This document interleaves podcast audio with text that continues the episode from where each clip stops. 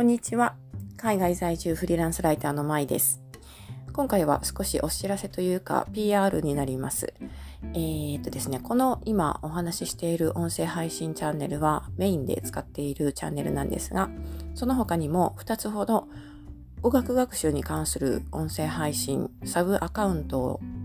持っております。でですね、そちらの方、もし語学に興味がある方がいらっしゃったら、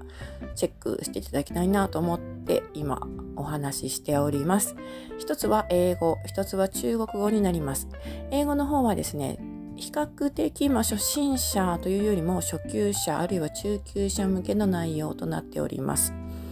えー、一応どこから聞いていただいても独立したエピソードになっていますので、えー、好きなところから聞いていただくことができます。一方、中国語の方は初心者向けの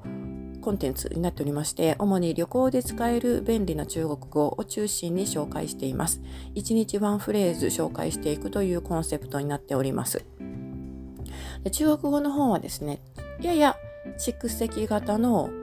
えー、音声コンテンツという面がありますので、えー、もちろんね、別々のエピソードとしてそれぞれに聞いていただいて問題ないんですが、もし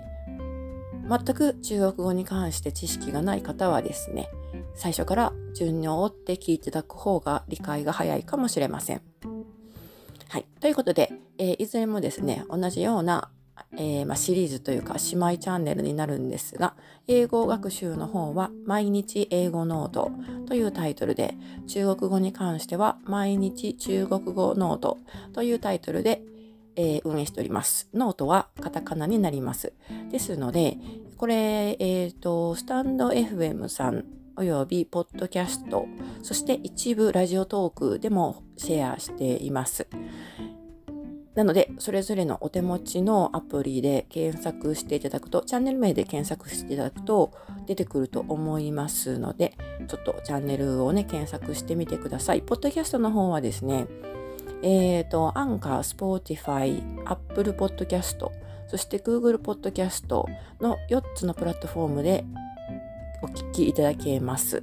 ただ、アンカーに関しては、あの自分で検索してみたんですが、チャンネル名で検索してもなかなかうまく出てこないんですね。ですので、その場合はですね、一旦公式サイトの方に飛んでいただいて、そこからアンカーをえーと、選択してというか、あの埋め込みでね、シェアしていますので、そちらの方から聞いていただくことが可能です。それぞれのウェブサイトはですね、えー、毎日英語ノートの方は、えー、ドメインが